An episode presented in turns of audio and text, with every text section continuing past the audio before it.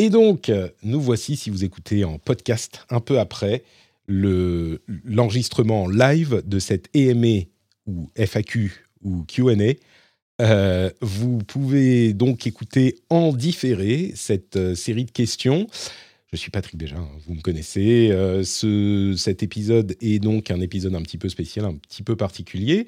On avait déjà fait une séance de questions-réponses il y a plusieurs mois de ça, et ça vous avait beaucoup plu. Il y avait des gens qui avaient euh, écouté ça pendant des semaines, voire des mois. J'ai eu des gens qui m'ont dit à la fin, euh, qui m'ont laissé savoir qu'ils avaient fini d'écouter le Q&A. Donc euh, ça vous avait plu, j'espère que celui-là vous plaira aussi. A priori, on va pas passer trois heures comme le précédent, mais par contre, on en fera peut-être plus régulièrement. Et du coup, euh, je vais faire les choses de manière un petit peu différente. Évidemment, je vous ai proposé un formulaire pour m'envoyer des questions, et je vais répondre à ces questions-là. Mais on va les faire dans l'ordre plutôt que de les euh, réorganiser pour les faire par thème.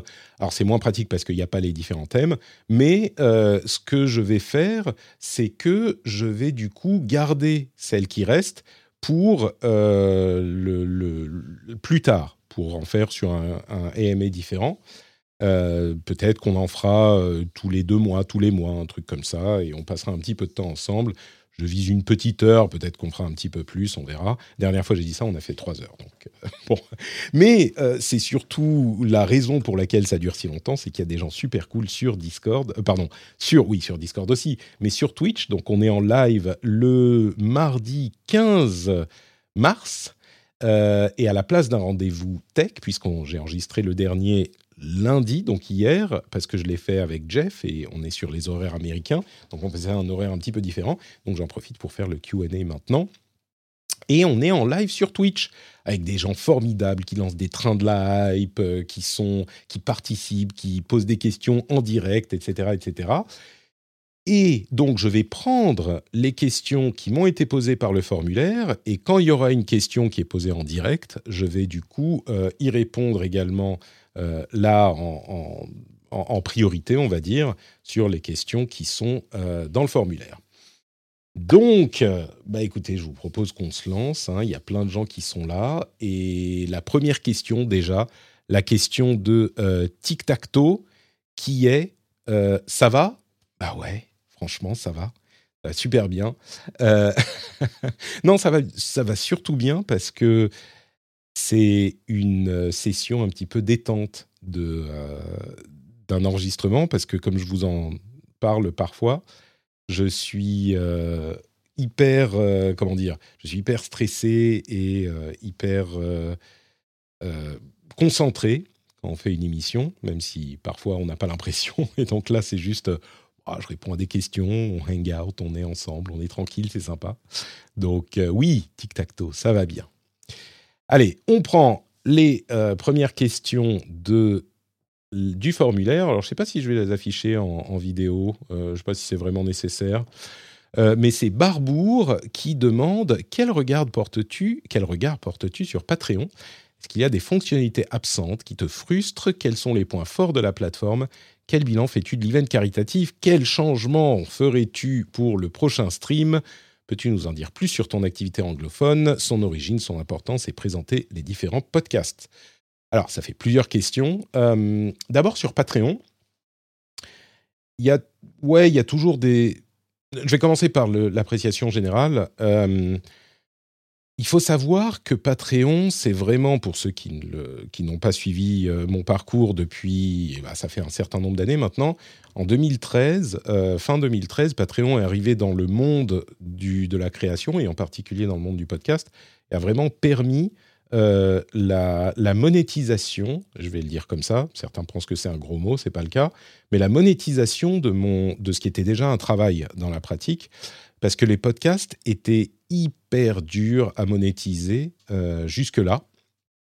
C'était vraiment, vraiment compliqué, parce qu'il n'y avait pas, euh, avait pas de... Enfin, pour faire monétiser un podcast avec la publicité, il fallait une régie, les trucs n'étaient pas en place, c'était pas standardisé, enfin bref, c'était vraiment très, très, très compliqué. Et du jour au lendemain, il y a euh, une grosse quantité de podcasteurs qui avaient une audience régulière et qui travaillaient depuis longtemps, qui ont pu financer leur activité de cette manière, ou en tout cas tirer des revenus de leur activité de cette manière. Et ça a été magique. Ça a changé ma vie, littéralement, en quelques semaines, quelques mois. Et donc, évidemment, je suis à la base euh, hyper reconnaissant, évidemment aux patriotes eux-mêmes, mais au système d'avoir euh, été créé, en fait. Euh, il a été créé par un créateur qui s'appelle Jack Conti, qui était un YouTuber qui faisait des reprises de chansons avec des trucs sympas. Enfin bref, c'est Pamplemousse, Pamplemousse que vous connaissez peut-être. Et il tirait pas de revenus de ça parce que c'était des reprises, donc les revenus allaient aux, maisons de disques. Euh, et donc, quels sont les points forts de la plateforme? Ce que je dirais, c'est que un énorme point fort de Patreon par rapport à d'autres plateformes qui sont similaires, euh, c'est qu'ils sont très actifs. Ils sont, alors je sais que ça peut faire rire ou euh, certains vont se moquer de l'idée que la, la, le mode startup, voilà, ça fait un petit peu grincer des dents même parfois, mais ils sont vraiment en mode service, start-up, on a besoin de euh, fournir les meilleurs services possibles aux créateurs euh, et il faut qu'on réussisse à être meilleur que les autres. Et il y a d'autres plateformes qui sont comparables, mais comme ce n'était pas leur activité principale et leur activité, euh, comment dire, un focus énorme, eh ben, ils se sont fait un petit peu dépasser. Il y a des trucs tout bêtes. Mais euh, il y a par exemple le fait que on peut lier Patreon à plein d'autres services. Ça nous a permis, par exemple, d'automatiser l'affichage des patriotes quand on est sur Twitch. Euh, ça nous a permis d'afficher, d'automatiser l'affichage des patriotes. Même si quelqu'un s'abonne maintenant, il va y avoir une alerte, ce qui n'est pas possible directement sur Twitch. On a bricolé un truc avec Kevin, enfin surtout Kevin qui a bricolé un truc, qui a fait un lien avec Zapier, avec machin. Enfin, c'est un peu compliqué, mais ça fonctionne. Euh, les derniers patriotes s'affichent automatiquement. Euh, il y a une connexion avec, euh, avec Discord. Et alors, il n'y a pas de connexion directe avec Twitch. Franck pose la question sur, sur, sur Twitch. Il n'y a pas de connexion directe véritablement avec Twitch. Ça, c'est un truc qu'on a bricolé nous-mêmes. Euh, mais il y a plein de connexions avec plein de trucs, c'est hyper pratique. Et il n'y a pas que ça. Ils améliorent le service tout le temps. Alors, c'est pas parfait. Il y a des trucs qui sont un petit peu euh, pas idéaux. Il y a eu des accidents de parcours sur Patreon aussi, mais dans l'ensemble, euh, pour moi, il, il enfin, mon activité telle qu'elle n'existerait pas sans eux. Et si je devais, je pourrais à n'importe quel moment changer, si c'était vraiment nécessaire, de service d'abonnement. Je ne souhaite pas le faire parce que je suis très content de la manière dont il, euh, les choses. Donc voilà, pour Patreon, j'ai même été ambassadeur pour eux euh, à un moment. C'était un, truc rémunéré, mais que j'étais content de faire parce que ça me, je, crois vraiment en ce, en ce service. Et d'ailleurs, euh, je ne sais pas si vous l'avez remarqué, mais beaucoup de créateurs, déjà il y a beaucoup de créateurs sur Patreon, et il y en a beaucoup qui étaient parfois ailleurs, et euh, pour une raison ou une autre, sont aujourd'hui venus sur Patreon. Je crois que l'essentiel de mes euh, créateurs que je soutiens le sont aujourd'hui sur Patreon. Donc il y a, un truc qui font bien. Euh, quel bilan fais-tu de l'event caritatif? Quel changement ferais-tu pour le prochain stream? L'event caritatif, c'est toujours des questions de Barbour. l'event caritatif, bah, ça s'est super bien passé. Je vous en avais parlé dans les, émissions qui ont suivi. le, à vrai dire, évidemment, la participation euh, à un event caritatif et le fait de, de faire quelque chose pour la bonne cause, c'était évidemment le but à la base et c'était super cool. Euh, je, j'ai, moi, ce qui m'a le plus surpris, c'était l'interactivité avec Twitch. Enfin, ça m'a surpris, non, je le sais, mais c'était hyper sympa d'avoir ce rendez-vous euh, régulier presque, enfin plusieurs fois dans le week-end et de se dire euh, ah bah ok on se voit ce soir. Ah bah on se voit demain. Ok euh, passe une bonne soirée ou c'était c'était juste une interaction qui était très sympa. Ce que je changerais pour un prochain stream peut-être que les les goals seraient euh, un petit peu mieux établis dès le départ que j'en aurais même je pense pas que je vais pas partir du principe qu'on va faire à chaque fois autant d'argent. Mais par contre peut-être que j'en aurais de préparer à l'avance Et je trouve que les tier lists, ça marche vachement bien, c'est super marrant et c'est un petit peu un, comment dire, un format déclinable facilement. Donc je pense que ça, on pourrait l'exploiter encore un petit peu plus. Euh, tu peux nous en dire plus sur ton activité anglophone, son origine, son importance et présenter les différents podcasts toujours Barbour bah, en fait, euh, ça tombe mal parce que en début d'année, j'ai arrêté mes podcasts anglophones. Euh, il y avait Pixels qui, dans la pratique, c'est un podcast euh, gaming anglophone que j'aimais beaucoup et j'ai eu plein d'invités prestigieux, des gens connus, des journalistes, etc. Et, et malheureusement, je l'avais en pratique déjà arrêté depuis un moment, j'avais plus le temps et j'ai arrêté aussi le Phileas Club, qui est un podcast que j'aime beaucoup encore aujourd'hui. Euh, qui est un podcast où j'invite des gens, où j'invitais des gens de différents pays, euh, différentes cultures, différentes, euh, autant que possible en dehors de l'Occident, même si l'essentiel restait l'Occident, mais j'allais chercher des gens qui venaient d'autres environnements et on parlait de l'actu. et je l'ai arrêté pour tout un tas de raisons, mais une raison importante, c'est que j'avais plus le temps. Donc ça, c'était un, un, petit peu un crève-cœur on, me demande dans la chatroom euh, le contexte difficile en ce moment. Euh, bah oui, mais ça serait justement un moment où j'aimerais en parler encore plus. Mais bon, il faut, faire des choix, surtout quand on commence à avoir euh, des enfants. le,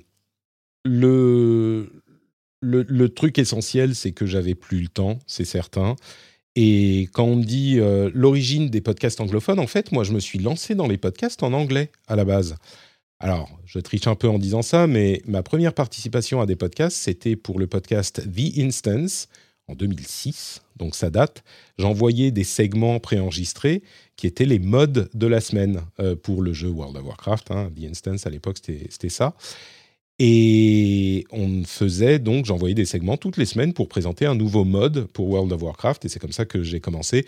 Bon, très vite, euh, j'ai commencé, euh, j'ai lancé Azeroth.fr aussi, mais mes tout premiers, c'était au printemps 2006. Euh, le lancement d'Azeroth.fr, c'était septembre, septembre 2006.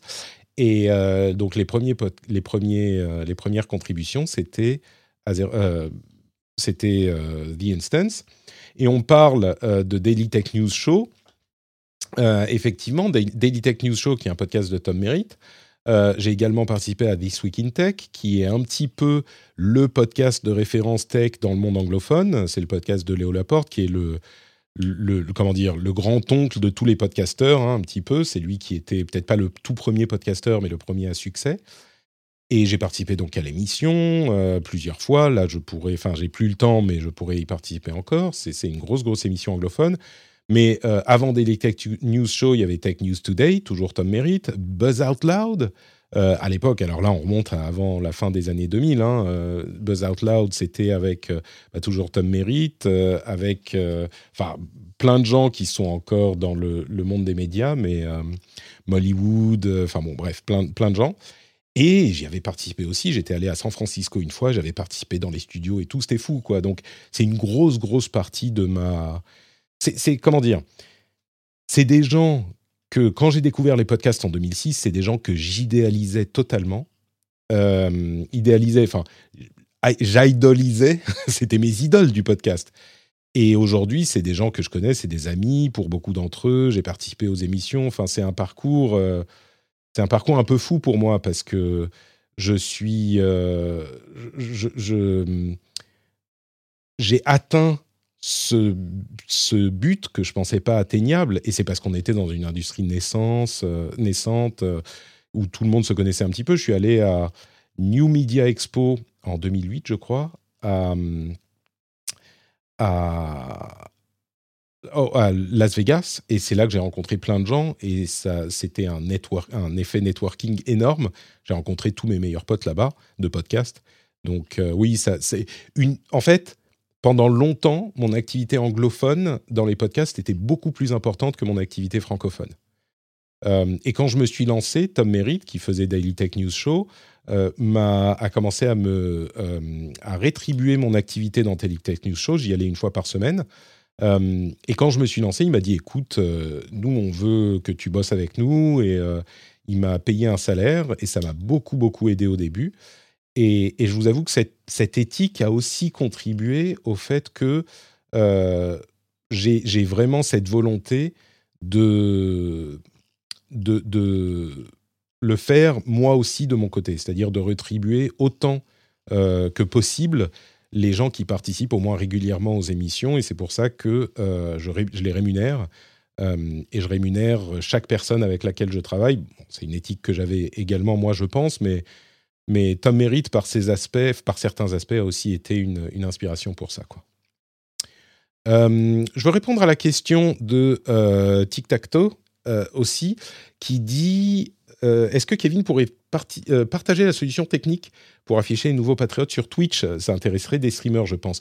Alors oui, on est, on est, il faut qu'on reprenne le truc, mais dès le départ, notre idée était de possiblement livrer cette solution à ceux qui pourraient en avoir besoin de le faire un petit peu, euh, d'en faire une sorte de, service disponible pour les gens.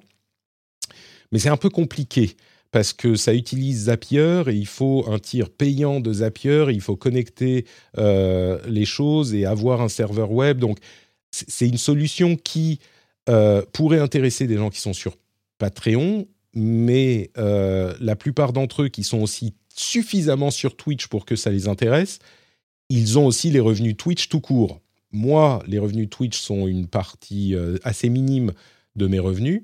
Euh, donc, je mets beaucoup d'emphase sur Patreon. Beaucoup d'autres ont les deux en parallèle. Donc, euh, et puis en plus de ça, il y a toute une. Et en fait, ils font un web dev pour le mettre en place. C'est un poil, un poil compliqué. Mais, mais on y pense. Moi, enfin, à la base, l'idée, c'était pour moi, je disais, ben, on développe ça, on fait en sorte que ça fonctionne, et maintenant, ça fonctionne très bien. Euh, et on le filera aux gens qui peuvent en avoir besoin. Donc, euh, c'est l'idée. Euh, alors, question suivante. Toxzone 1 qui avait, je crois, posé cette question sur le formulaire aussi. Bah, du coup, tu es en live, tu, sautes la queue et tu arrives devant. Bonjour Patrick, je trouve que tu ne, que tu ne parles pas assez d'écologie dans le podcast, celui du Rendez-vous Tech. Tu parles souvent de politique liée à la tech et j'adore ça, mais je pense également que l'écologie peut y avoir sa place, surtout la pollution engendrée par la production de nouveaux contenus et de nouveaux produits tech. Est-ce que tu seras amené à évoquer ces sujets afin d'ouvrir les yeux sur euh, de certains auditeurs? T'es-tu déjà posé la question?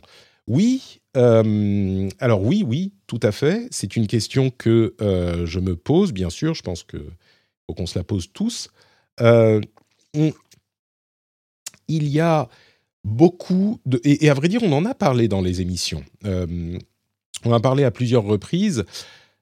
Ce qui semble ressortir de tout ça, c'est que la tech représente une part vraiment minime euh, des émissions. Et qu'en plus, la tech est beaucoup plus facile à décarboner que d'autres, que d'autres industries.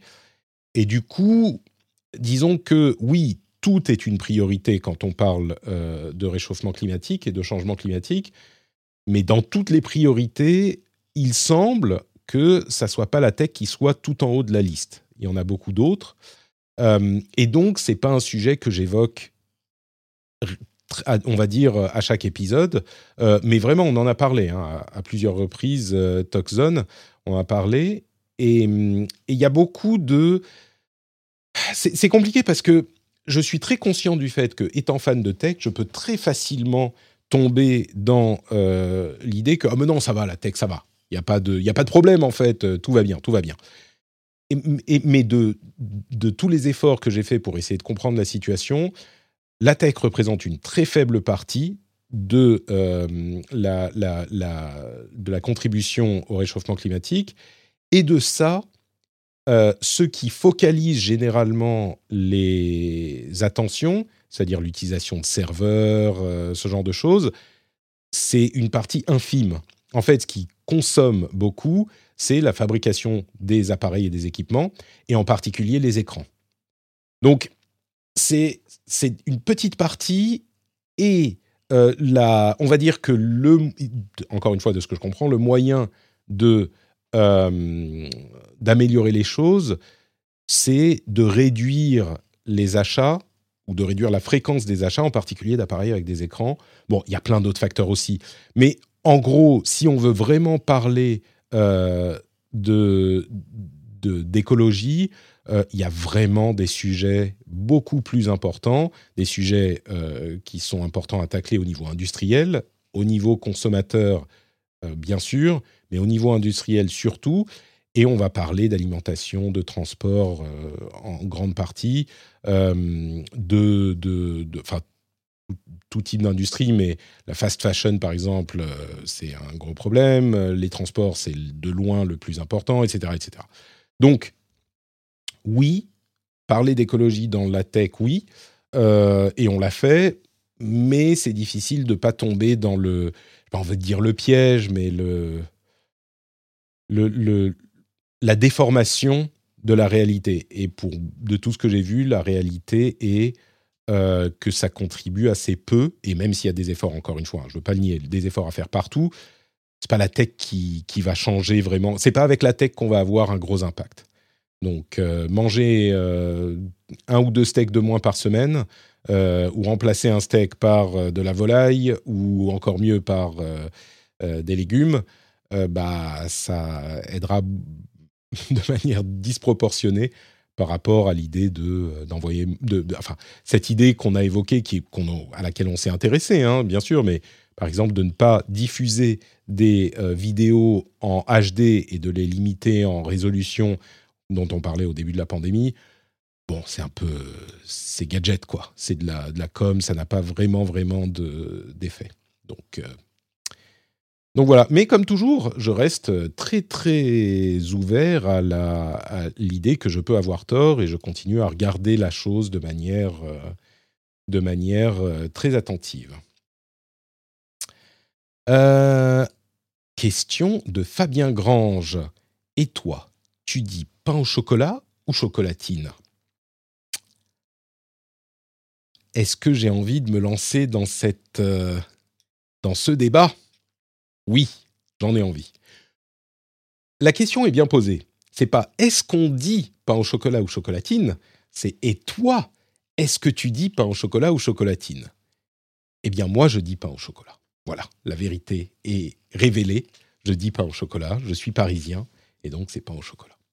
Euh, mais je suis tout à fait heureux et euh, content d'accueillir les tous ceux qui disent pain, euh, qui disent pain, qui disent pain au chocolat, non, qui disent chocolatine aussi dans la grande famille des amateurs du rendez-vous tech et du rendez-vous jeu et des podcasts de Patrick. Tout le monde est bienvenu. N'oubliez pas, cook au chocolat, bah non, là, il y a quand même des limites, c'est de l'oreille, faut pas, faut pas exagérer. Euh, et, croissant au chocolat non plus. Croissant, c'est un truc. Euh, croissant au chocolat, c'est un autre truc. C'est quand tu prends un croissant que tu l'ouvres et que tu mets du Nutella dedans. Voilà, ça c'est bien. Mais, mais croissant au chocolat, non, c'est autre chose. Je suis désolé, Guillaume. Euh, non, non, non. N'oubliez pas que vous pouvez, avec point d'exclamation Q et puis votre question, poser une question, comme le fait E. Nero, qui demande alors, Elden Ring, euh, est-ce que tu as... Alors, il a mal posé la question.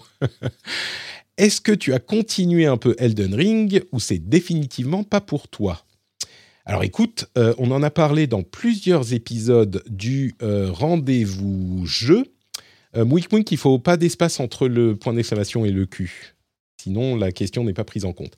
Euh, j'en ai, parlé dans les tout derniers rendez-vous jeux, et oui, figure-toi que j'ai trouvé le bonheur dans Elden Ring. J'ai réussi à y découvrir euh, ce que, qui m'échappait depuis des années et des années de, jeux Souls-like. Et j'ai été euh, assez subjugué. je vous avoue que je me fais un petit peu violence pour faire ce QA maintenant, ce EMA maintenant avec vous, plutôt que d'aller jouer à Elden Ring, parce qu'en plus, on a passé le week-end avec les enfants euh, à Helsinki. Et donc, j'étais loin de ma PlayStation et j'ai pas pu jouer à Elden Ring. Malheureusement, je n'ai pas encore de Steam Deck. Et donc, je suis revenu, tout était un petit peu agité. Et au lieu de me jeter, oui, tu peux refaire, oui, oui.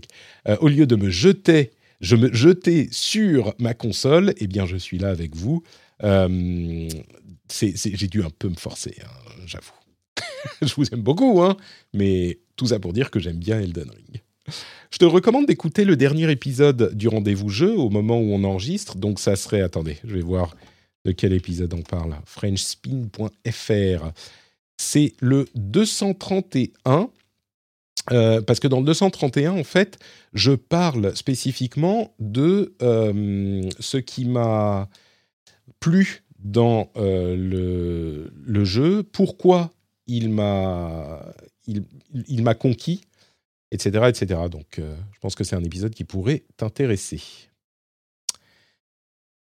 Alors, question suivante. Je vais prendre. Euh, oui, il y a celle de Mouik Mouik. Euh, est-ce que avec le Phileas Club ou même maintenant avec les podcasts en français, la question du décalage horaire n'est pas trop difficile à gérer J'imagine par exemple avec Jeff, ça fait un peu tard pour la Finlande.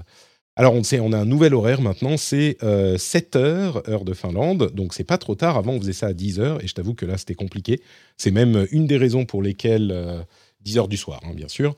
Une des raisons pour lesquelles on n'en a pas fait avec Jeff pendant quelques temps, euh, on essaie de trouver un moment dans son emploi du temps où il était disponible. Alors là, c'est très tôt pour lui, mais ça fonctionne. Malheureusement, ça tombe un petit peu dans euh, la période dîner, coucher des enfants, donc euh, ça reste un peu compliqué, mais c'est mieux que 10 heures parce que pour être parfaitement honnête, moi à 10 heures, je suis au lit généralement.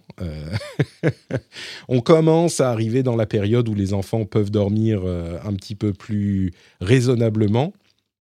Donc, euh, peut-être qu'à terme, je pourrais me coucher un petit peu plus tard, mais allez, on va dire 11 heures au plus tard. Moi, je suis au lit, c'est garanti. 10 heures, 10 euh, heures c'est l'objectif, c'est le but. Donc, oui, c'est un peu compliqué. Euh, pour les podcasts en français, c'est moins gênant. Les podcasts en anglais, en général, c'est l'une des raisons qui fait que c'est compliqué, oui, en particulier pour le Phileas Club, parce que quand on avait quelqu'un, par exemple, je sais pas moi, euh, quelqu'un au Brésil, euh, quelqu'un euh, en Allemagne et quelqu'un qui était en à Singapour, bah ça, faisait trouver un horaire commun, c'était pas facile. Et donc le scheduling pour le Phileas Club, c'était une énorme partie de la préparation. C'était vraiment vraiment compliqué. Et comme j'essayais toujours d'avoir des gens qui étaient de différents, vraiment d'endroits très différents, bah ça compliquait beaucoup les choses. Quoi. Alors le fait qu'on ait pu le faire qu'on ait pu le faire aussi longtemps, je pense, c'est une très bonne chose, évidemment. Mais ouais, ça compliquait les choses, quoi. Donc, euh, bon, après, entre Finlande et France, ça va. Euh, c'est même pratique pour moi, parce que du coup, je fais les émissions à midi, quand beaucoup de gens qui ont peut-être du travail sont dans la pause et ils peuvent se mettre avec un sandwich au, à l'ordi et participer à une émission. Et moi, comme c'est une heure plus tard en Finlande, c'est une heure, donc j'ai déjà mangé. Donc, je vais ensuite faire l'after show, le montage, tout ça. Enfin, le montage, non, c'est Fanny qui fait le montage, mais euh, tout ça, tout ça, vous comprenez. Question hyper importante de euh, Gros Sourcé bon, pardon, euh, de, d'une personne dont le pseudo est difficile à prononcer, d'où vient la convention de nommage note prénom sur ton pseudo Twitter et celui d'autres intervenants dans ton podcast? Je suis nouveau mais curieux. Alors, c'est une bonne question qui revient régulièrement. En fait, euh, ça vient de Twitter, parce que quand j'ai créé mon compte Twitter, euh, j'ai le, nom Patrick, enfin le prénom Patrick, était déjà pris. Euh, c'est une personne que Jeff connaît d'ailleurs, c'est un programmeur. Hein. Comme beaucoup de, prénoms, ils ont été pris par euh, des gens qui connaissaient le monde de la tech et qui étaient souvent... Euh, merci, la prononciation de ton pseudo était bonne, super.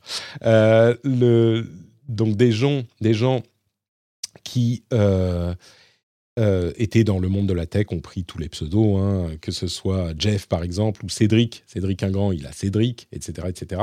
Et ben Patrick était déjà pris. Et du coup, au départ, je me disais, mais qu'est-ce que je vais faire avec Twitter? C'était juste pour tester. Je me suis dit, bon, bah, je vais chercher un truc qui est facile à retenir euh, et qui est simple et qui est avec euh, Patrick. Et c'est juste Patrick qui m'est venu comme ça, euh, comme Phileas Club par exemple. Je cherchais un truc qui a à voir avec le monde. Je me suis dit, ok, le monde, tour du monde en 80 jours. Phileas, Phileas Fogg, euh, donc Phileas, et puis Club, le club de Phileas, Tour du Monde, machin, tout ça. Bref, c'est pour ça que ça s'appelle Phileas Club. Là, je me suis dit, euh, Patrick, euh, à quoi je peux penser? Et puis, il y a juste notre Patrick qui m'est venu dans la tête. et du coup, c'était juste comme ça à la base. Et au final, il s'est trouvé que c'était un nom qui était vraiment bon au niveau, entre guillemets, marketing. Rudjan demande pourquoi pas Patrick Béja alors? Je crois que j'ai Patrick Béja sur Twitter aussi. Faut que je vérifie, mais je crois que je l'ai. Mais à la base, j'utilisais pas mon mon nom et mon nom de famille. J'ai mis longtemps à utiliser mon nom de famille, enfin longtemps, quelques années, à utiliser mon nom de famille sur Internet. et puis, notre Patrick, c'est plus facile à retenir. C'est vraiment, enfin, je veux dire, vous avez entendu notre Patrick une fois dans votre vie. je crois que vous le retiendrez jusqu'à la fin de vos jours. Et, donc, je l'ai gardé et je l'utilise euh, un petit peu partout. Notepatrick.com, Notepatrick sur autant de réseaux sociaux que je peux. Parfois, c'est pas possible, donc j'ai autre chose. Mais euh, ouais, donc c'est de là que ça vient. Et les autres qui ont aussi note quelque chose, bah, ils sont un petit peu dans la même situation. Et ils ont, euh, ils ont souvent, je crois, été inspirés par mon prénom. Ils se disent, bah, pourquoi pas, je vais mettre note machin, ça fonctionne. Et c'est marrant parce qu'il y a des gens que j'ai rencontrés bien après euh, qui font un travail que j'admire euh, parfois et qui s'appelle Note quelque chose. Et parfois, je leur demande, mais Note, euh, c'est, ça vient d'où? Ils disent, bah, c'est après avoir vu ton truc, je l'ai fait moi aussi. Et il, y en a qui sont devenus des podcasteurs que j'ai écouté un moment, ce genre de choses, donc c'est marrant. Ça peut venir de là. attention à NotPetya, oui, c'est sûr. Je ne sais pas pourquoi d'ailleurs ça s'appelle NotPetya, c'est quand même bizarre. C'était un ransomware euh, d'il y a quelques années, si je ne m'abuse. Euh, quoi d'autre, quoi d'autre? Alors, on revient aux questions euh, posées par le formulaire. oui, ceci n'est pas un Patrick, ceci n'est pas une pipe. et tu sais, il y a tellement d'interprétations possibles. c'est ça qui fait la beauté du truc aussi. notre Patrick, il y a plein de gens qui disent, mais si tu, si tu, en anglais ça marche mieux. If you're not Patrick, then who are you? Si tu n'es pas Patrick, mais qui es-tu? Et, ça fonctionne grammaticalement et tout. Bref, c'est marrant. Et moi, je dis, bah, note Patrick. Et ils me disent, mais t'es sûr que t'es pas Patrick? Et moi, je dis, non, non, Patrick, c'est un connard. Euh, faut pas lui parler, machin, ce genre de truc. Euh, donc, euh, question suivante, question de Yuri. Enfin, pas forcément des questions, de questions, mais merci pour le travail que tu fais. Ça me permet de faire une veille de fond et d'approfondir certains sujets rapidement. Eh ben, je t'en prie, Yuri, c'est le but de l'émission. Euh, c'est vraiment, oui, ça ressemblait à Petya, mais c'était pas, dont le note, d'où le note Petya. Merci Valal. Euh, Petya qui était un autre malware, effectivement. Euh, bah oui, c'est le, vraiment le but des émissions. Alors encore plus le rendez-vous tech que le rendez-vous jeu, mais le but c'est vraiment de, de, vous faire, de vous proposer une, un, un, produit vraiment qui va vous apporter une valeur ajoutée, c'est-à-dire que non seulement vous allez passer un bon moment en écoutant les émissions, mais en plus... Euh, ah, bah salut Franck, c'est toi Yuri, d'accord, je comprends. Euh, mais en plus de vous, de vous donner un moyen pratique de rester informé et peut-être même d'apprendre des choses sur ce domaine qui est intéressant parce que j'ai vraiment, en particulier encore une fois pour le rendez-vous tech, j'ai vraiment le, le pas l'impression, mais, mais je pense vraiment qu'il n'y a pas d'autres moyens de s'informer de cette manière sur euh, l'actu tech. Aussi compact et détaillé en même temps, euh, c'est très compliqué. Pour avoir ce type d'information, euh, il faut aller lire une grosse quantité de blogs, peut-être sans doute des vidéos sur YouTube aussi, d'autres podcasts également. Et il y a plein de podcasts tech, hein, mais je crois aucun qui le fait vraiment de cette manière, qui soit à la fois accessible et analytique, euh, approfondi, qui couvre des sujets vraiment importants et des sujets un petit peu plus légers. Il y en a plein qui, font euh, dans les grandes lignes la chose, mais, mais je pense que euh, le rendez-vous tech est, a une formule qui est un peu pas envie de dire unique parce que c'est pas vrai, mais c'est vraiment, en fait, bon, c'est pas original en plus, hein, c'est modelé sur euh, des Week Tech, le rendez-vous tech à la base. Euh, à la base, c'est ça, un petit peu plus court parce que des Week in Tech, ça fait genre 3 heures par épisode, mais ça fait partie des trucs que j'écoute avant d'enregistrer l'émission euh, pour avoir, il y en a d'autres, hein, mais pour avoir une, analyse vraiment complète et, et pertinente. Alors, je n'y arrive pas toujours, parfois on dit des bêtises, mais dans l'ensemble, c'est un outil autant, surtout le rendez-vous tech, le rendez-vous jeu aussi, mais peut-être un peu moins. Mais le rendez-vous tech, je le pense vraiment comme un, outil, un truc pratique pour vous. En plus du fait que ça soit fun, bien sûr. Euh, Jazz Chris demande y aura-t-il dans un futur proche euh, un podcast court quotidien traitant de sujets tech euh, de la veille en 10 minutes max? En tout cas, tes podcasts sont géniaux. Merci Jazz Chris, c'est très gentil. Podcast court, ça fait partie. Attendez, je, m'affale un peu dans ma chaise là. Ah, je vais même boire un petit coup. Hum. Ah. ça fait partie des trucs que j'aimerais faire même euh, ouais, même pas 10 minutes, mais vraiment euh, une lecture des titres et une, euh, un commentaire en deux lignes. J'aimerais beaucoup. c'est le but, enfin pas le but, pardon. L'idée est hyper attrayante, mais ça demande quand même beaucoup de boulot. parce qu'il faut du coup, si je fais ça, il faut que je fasse la veille tous les jours. Je ne peux pas un jour la laisser euh, tranquille et puis faire le lendemain pour rattraper. Il faut faire la veille tous les jours, il faut préparer le truc, il faut enregistrer, il faut monter, il faut publier. Euh, c'est du boulot, c'est pas du tout impossible. J'ai même pensé à des solutions euh, potentielles à, ces problèmes que j'évoque. mais vous savez, c'est la période où les enfants ont moins de 3 ans, c'est vraiment la période la plus compliquée, en plus quand on en a un autre. Et c'est la période de notre vie, je crois, où on a le moins de temps disponible. Donc, euh, j'aimerais, mais comme je le disais tout à l'heure, j'ai arrêté des podcasts anglophones parce que j'avais plus le temps. Et du coup, euh, c'est c'est pas pour me lancer dans d'autres trucs euh, sur lesquels j'aurais pas le temps tout de suite, quoi. À terme, peut-être, mais peut-être pas tout de suite. Mais j'aimerais. Il y a ça, il y a plein d'autres projets que j'aimerais, sur lesquels j'aimerais me lancer. Donc, euh, malheureusement, pour tout de suite.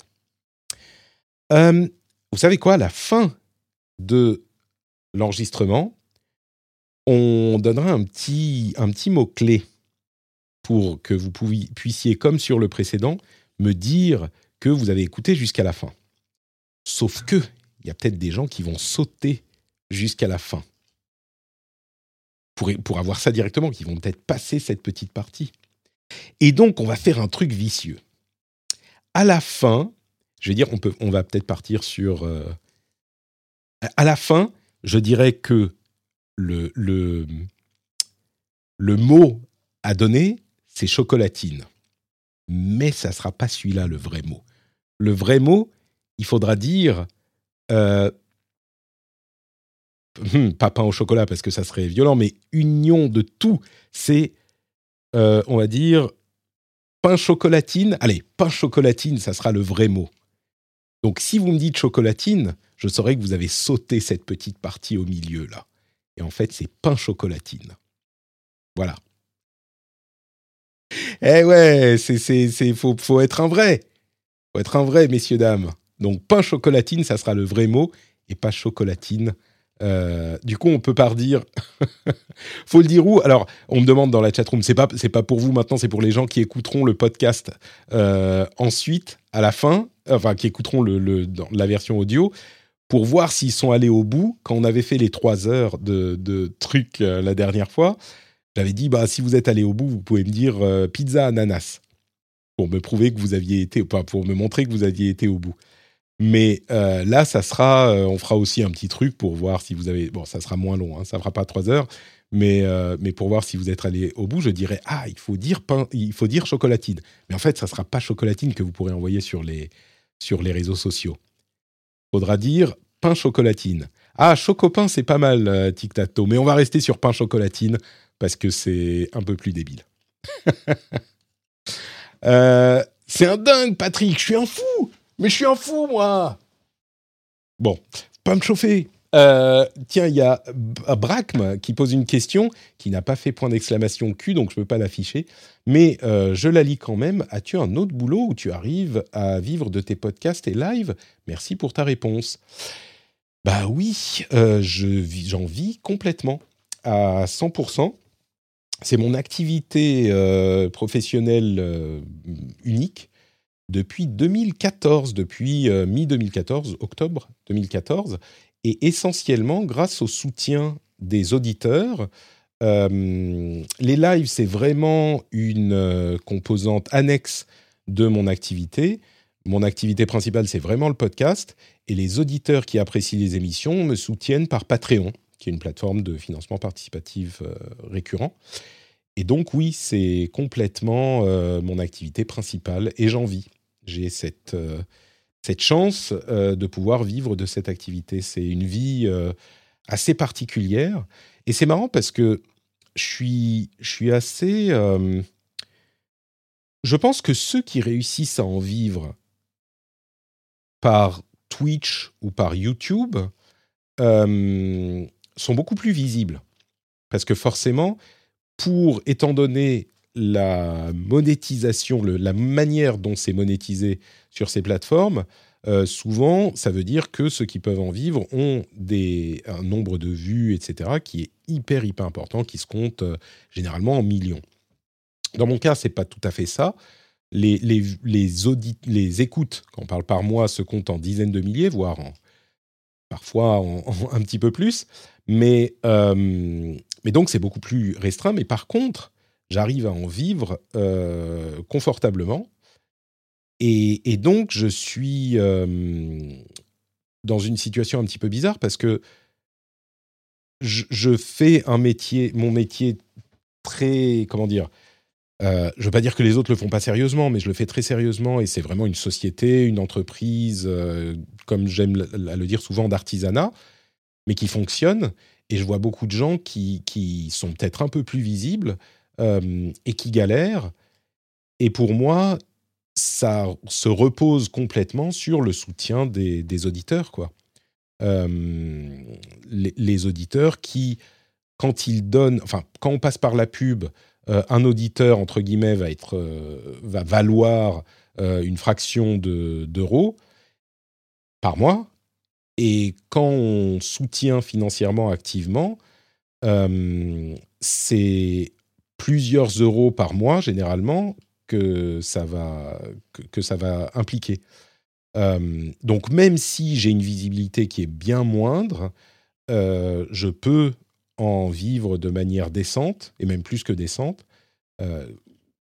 parce que j'ai, par chance un petit peu, euh, été dans cette direction du financement participatif. Euh, et que j'avais un, Alors pour le lancement, j'avais quand même, je faisais ça depuis 8 ans avant de me lancer, donc j'avais euh, une audience qui était fidèle, des gens qui me connaissaient, qui me faisaient confiance, etc. etc. Kirk Roundhouse demande Comment fais-tu pour attirer de nouveaux invités aux émissions et ouvrir ton cercle social malgré les distances avec les pays francophones? Euh, bah écoute, j'essaye toujours de rester au courant de, euh, la manière dont les choses évoluent. Euh, au tout début, j'avais beaucoup de podcasteurs, de quelques journalistes. Maintenant, il y a plus de YouTubers, de, de Twitchers, ce genre de choses qui participent. Et puis, c'est des gens que j'apprécie, que j'invite généralement. Et il y en a qui acceptent, il y en a qui, n'acceptent pas ou qui ne sont pas disponibles. Généralement, ça se passe plutôt bien. Mais, mais oui, c'est simplement des gens que j'apprécie parce que je consomme beaucoup de médias. Euh, et, comme je le disais, bah, au fur et à mesure du temps, ça a évolué. Et donc maintenant, beaucoup de médias, c'est bah, YouTube ou Twitch ou ce genre de choses et je propose aux gens que j'apprécie et qui ont euh, autant que possible des choses à dire sur les sujets qu'on va couvrir. Euh, surtout dans les rendez-vous jeux, j'essaye de trouver des gens qui ont euh, testé les jeux dont on va parler, par exemple. parce que nous, on donne souvent nos impressions sur les jeux auxquels on est en train de jouer, mais pour moi, je sais qu'il y a différentes personnes qui pensent différentes choses à ce sujet, mais pour moi, un jeu on peut donner ses impressions dessus en ayant joué une partie du jeu, mais ce que je considère comme un test, euh, il faut l'avoir fini. Pour un jeu qui est finissable, hein, bien sûr, ou y avoir passé un certain nombre de temps euh, pour, les autres. Euh, donc moi, je ne me sens pas légitime à parler de jeux que je n'ai pas fini et, intituler ça comme test. Donc j'invite des gens qui me font l'amitié de participer pour le faire quand ils les ont, ils les ont terminés. Donc, autant que possible, c'est ce que j'essaye de faire. C'est pas toujours possible, et on peut avoir des avis très intéressants sur des jeux qu'on n'a pas finis. Mais, euh, mais voilà, c'est un petit peu la manière dont j'envisage les choses. Et puis sur la tech, il y a parfois aussi des gens qui sont un petit peu plus spécialisés sur certains domaines. Euh, c'est un petit peu, je dirais un petit peu moins le cas parce que dans la tech, on essaye d'avoir une connaissance généralisée, en tout cas moi, autant que possible, euh, de, des différents domaines. c'est un, un, podcast que c'est pas que je prends pas le rendez-vous jeu au sérieux, mais sur le rendez-vous jeu, si je dis une connerie, c'est pas la fin du monde. Sur le rendez-vous tech, ça me dérange plus, quoi. Euh, et ça arrive, hein, mais c'est juste que j'essaye d'être un petit peu plus carré encore, parce que ça touche à des domaines qui sont euh, peut-être moins évidents pour moi que, que, le rendez-vous jeu. Merci pour la question. Euh, on continue donc avec les questions posées par le formulaire. Es-tu végétarien ou végan? Et pourquoi, en quelques mots, cela paraît une, évidence en termes d'action individuelle pour l'écologie et ou le bien-être animal. Si tu ne veux pas répondre personnellement, tu peux dire que c'est une des directives du patrixme. PS, je ne veux pas te coincer ou te juger, je suis sincèrement intéressé par ton avis sur le sujet. Merci pour ta question, Alexandre. Bah oui, évidemment, c'est une question intéressante. Euh, personnellement, je suis ni végétarien ni vegan, euh, mais je mange assez peu de viande. Euh, simplement parce que je suis pas très fan. Il y a un petit peu de considération écolo qui passe là-dessus aussi, un petit tout petit peu de, de considération sur euh, le bien-être animal. On essaye de manger euh, autant que possible bio, hein, ce genre de choses, des animaux élevés dans des conditions humaines, ce genre de choses. mais je suis pas, je suis pas, comment dire, inflexible sur ces choses-là. Je pense que il est important, effectivement. Bon, je suis pas un spécialiste de l'écologie, hein, mais de ce que je comprends, euh, évidemment qu'il est important de réduire la consommation euh, d'aliments qui impliquent plus de consommation d'eau, de, gaz à effet de serre, etc. Il est, je pense qu'il n'y a aucun doute sur le fait que manger de la viande est euh, plus dommageable pour l'environnement que de manger euh, des légumes. Ça et puis il y a une hiérarchie. Ensuite, euh, le bœuf, c'est plus dommageable que le porc, qui est plus dommageable que la volaille, etc., etc. Donc, bon, là, c'est même pas une discussion. On est, on est tous d'accord. que chacun fasse des efforts, je pense que c'est important, et je vous inviterai tous, effectivement, à, si vous le pouvez, réduire la consommation de viande. On va dire qu'on n'a pas besoin de manger de la viande à tous les repas je pense que c'est vraiment le cas. Aux États-Unis, ils ont une sorte de fétichisme pour la viande qui est un petit peu perturbant. C'est un petit peu moins le cas peut-être en France. Ça dépend peut-être des, gens et des, des, régions et des activités. Mais euh, disons que une des choses qui ressort de mes investigations sommaires sur ces sujets, c'est que oui, l'action individuelle, bien sûr, va compter, mais il faut des contraintes au niveau industriel pour avoir un véritable effet important. Alors ça ne veut pas dire mangeons plus de viande, évidemment pas, mais il faut une volonté, euh, il me semble, une volonté politique de contraindre les industries à aller dans une certaine direction.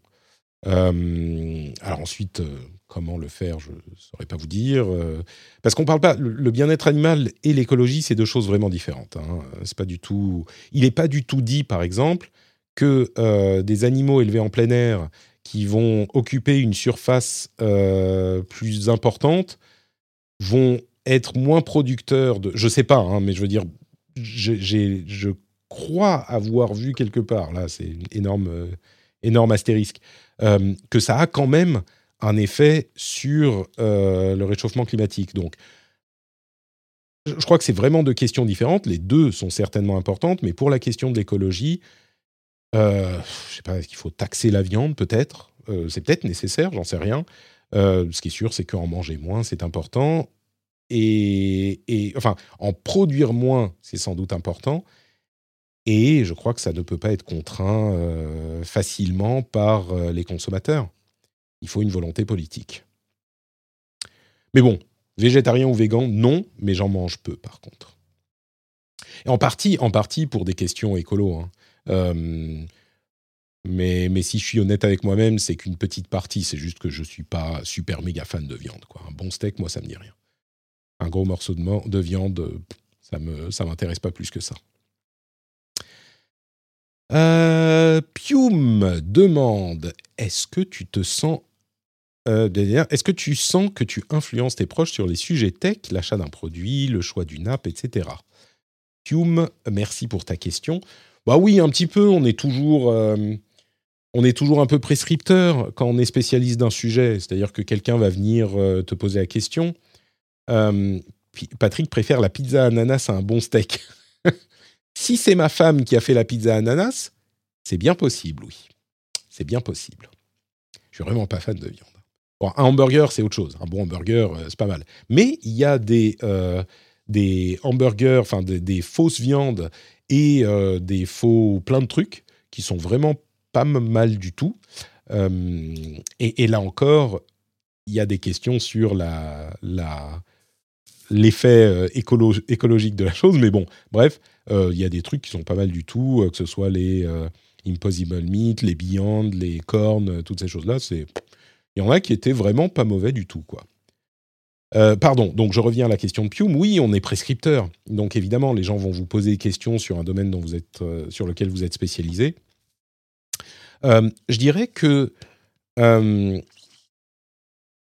sur les, sur les questions tech, un truc qui est important, c'est de savoir prendre en compte la personne qui pose la question dans notre réponse. Même si on, nous, pour nous, on a une préférence pour tel ou tel truc, c'est pas forcément, ça veut pas forcément dire que ça va euh, mieux convenir à, à la personne en question. Donc il faut vraiment se sortir de l'équation et penser à, la personne. Et ça, c'est un truc que beaucoup de gens n'arrivent pas à faire, que ce soit pour les questions à leurs euh, amis, enfin les, questions de leurs amis ou de leur famille, ou euh, sur Internet, ou quand on en parle, quand on parle de plein de sujets. Il y a plein de gens qui considèrent que ce qui est valable pour eux doit être valable pour tout le monde. Et c'est souvent de là que... Euh, que partent euh, les grands débats un petit peu stériles où on a des chapelles qui se tapent sur la gueule et bon, c'est des choses qui sont pas très intéressantes, mais je crois que ça vient souvent de ça. C'est que moi, je considère que pour moi, c'est ça qui convient et, et je prends pas le temps de réfléchir à est-ce que c'est le cas pour quelqu'un d'autre qui aurait d'autres besoins, d'autres envies, etc. Il n'y a pas de, de, de, bon choix universel généralement. Euh, bon, il y a des exceptions comme partout, mais il n'y a pas de bon choix universel euh, dans la tech ou dans le jeu vidéo ou ailleurs. Euh, Steve qui est revenu nous dire bonjour. Alors, tu n'as pas mis le point d'exclamation Q, mais je vais quand même répondre à ta question. Euh, penses-tu développer un jour une application de streaming ou comptes-tu rester sur les plateformes de streaming des grandes sociétés? Alors, ah, ça, ça touche au podcast en général et au format des podcasts, à l'ouverture du podcast. L'une des forces du podcast, c'est que c'est très ouvert. C'est aussi une des faiblesses parce que c'est lent à évoluer, les standards euh, sont un peu figés. Euh, moi, faire une app de streaming, ça n'a pas d'intérêt. Euh, je suis trop petit. Faire une app de streaming juste pour mes podcasts, je vois pas les gens passer pour différents podcasts à l'application French Spin ou Note Patrick pour écouter les miens et ensuite euh, aller sur euh, Apple Podcast ou Podcast Addict ou euh, Spotify pour écouter les podcasts de quelqu'un d'autre. Il vaut mieux en, faire un truc qui est pratique pour les auditeurs et qu'ils aient accès à tous les podcasts en un endroit. Ça, c'est beaucoup plus simple. Maintenant, la, la, question sur les grandes sociétés, les lecteurs de podcasts, il y en a beaucoup qui sont faits par des petits, des petits développeurs. Et je dirais que la plupart des gens qui écoutent beaucoup de podcasts sont, euh, enfin non, c'est pas vrai, pas la plupart, mais les gens qui sont un petit peu technophiles vont aller utiliser une application de podcast dédiée qui va être développée par un petit, euh, un petit développeur. Maintenant, c'est un peu en train de changer. Euh, Spotify essaye de mettre la main sur le podcast de manière un peu plus large que d'autres ne l'ont fait auparavant. Euh, mais bon, c'est jusqu'à maintenant, il y a quand même une, une grosse. Enfin, le podcast reste un média très ouvert, ce qui est plutôt une bonne chose. Parfois, ça pose quelques soucis, mais c'est plutôt une bonne chose, je trouve. Il n'y a que France Inter pour vous isoler en pensant être meilleur que le reste du monde. Alors, ouais, mais je comprends aussi leur ils veulent pas être dépendants d'autres plateformes. Moi, je suis un petit artisan, donc euh, je me sers de, de, des autres plateformes euh, pour réduire mes, mes coûts, en quelque sorte. J'ai pas besoin de plateforme de diffusion au-delà de ce que je produis. Euh, c'est une démarche qui peut se comprendre si on est plus gros et qu'on a toujours eu la main sur la manière dont on diffuse les choses. Euh, c'est une Ouais, c'est une, une, démarche qui peut se comprendre parce que être dépendant d'une autre plateforme, c'est pas idéal non plus. Surtout quand on voit les changements dont certains peuvent s'inquiéter avec Spotify. Moi, je pense qu'on n'a pas, encore à s'inquiéter. Mais je comprends qu'une maison comme France Inter ou d'autres se disent euh, Ouais, ben attends, il euh, faut quand même qu'on garde la main sur nos choses. C'est difficile de dépendre entièrement d'une autre plateforme. Hein. C'est d'ailleurs une des raisons pour lesquelles, malgré tout l'amour que je porte à Patreon, euh, je me suis dit à un moment, je ne peux pas dépendre que de Patreon. Parce que si demain il y a un problème, euh, il y a un truc qui se casse la gueule chez Patreon, euh, c'est la fin de ma vie, quoi, la fin de ma vie professionnelle. Et c'est pour ça que j'ai intégré la publicité dans les émissions notamment. priorité aux questions en direct. Mouik Mouik repose une question. J'espère que ça n'a pas été posé plus tôt. J'avais un appel boulot, donc j'ai mis. J'aime bien les gens qui nous qui, qui écoutent les, qui suivent les lives pendant le boulot. Au début d'émission, vous disiez être mais mouik mouik, pourquoi tu me vous vois? Ah, C'est perturbant. Vous disiez être toujours stressé pendant les émissions. Ce stress ne diminue, diminue pas avec le temps.